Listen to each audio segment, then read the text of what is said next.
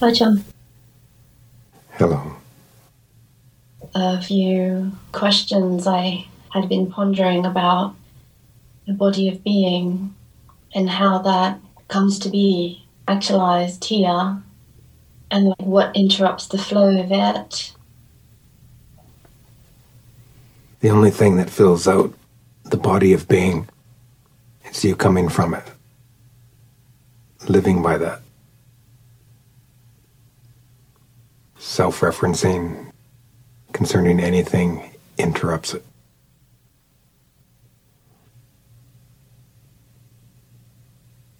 When I first met you, I came into a much bigger body of being, not bigger in size, but in density.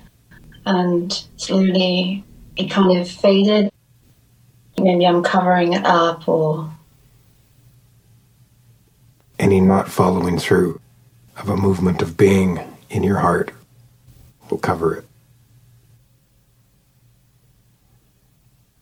It's almost like you have to have tunnel vision then in order to fulfill the knowing of the being. No. Not tunnel vision. You see everything, but your doing comes from the light of being, not personal preference. Whatever that light is, you'll live being and doing.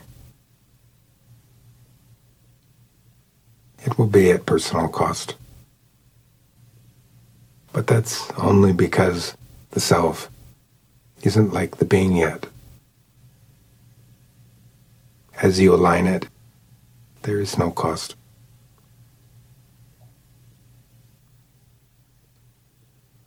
And then embodying the light of being and doing by that, that's how you unfold the kingdom within. In yourself, in your life, and right there out in the world. If I do it partially, that's what causes the tension. I just feel like I know how to open more completely, but I am not letting it be. Not more completely.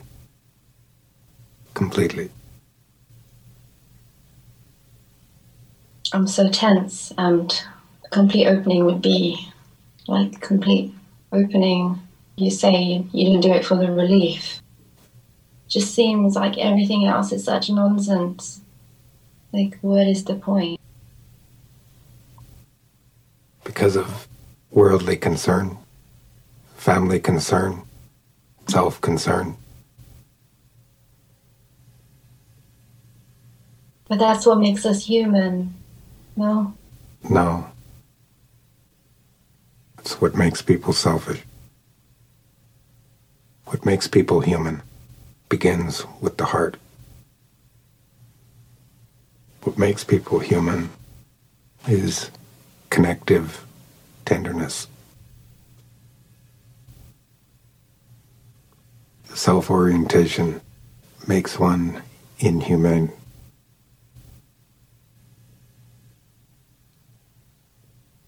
So when I think I'm helping somebody, say my family, through the self, it's actually me being selfish, doing it for self reasons. You know the difference. There would be more reality in it if I just came from being and the bond, wherever it is. If it's clean, you'll have no pockets in anything you do. Where you store little bits of preference, self concern, investment, agenda. Realness has no pockets. No little pockets holding something else in it.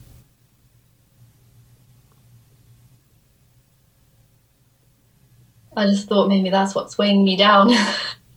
All my pockets are stuffed. Time to empty the pockets. you don't need to empty them. Love not having any. If you empty them, you'll fill them again.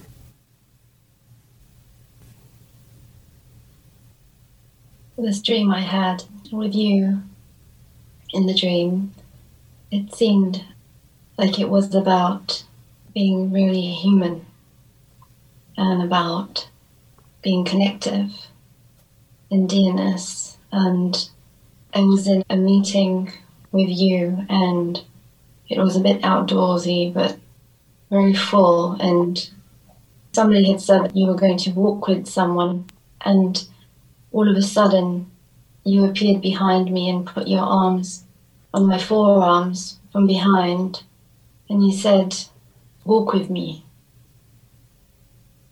And so I started walking with you, and we ended up walking beside what looked like a huge camp, like a refugee camp, with thousands and thousands and thousands of people.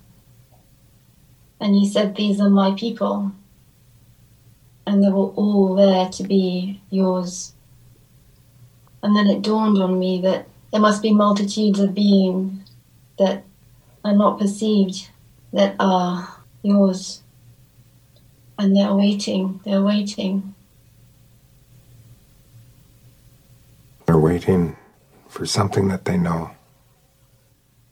And they're waiting for what they know, not what. Which is what makes them refugees. Living, belonging to what they know, but know not what.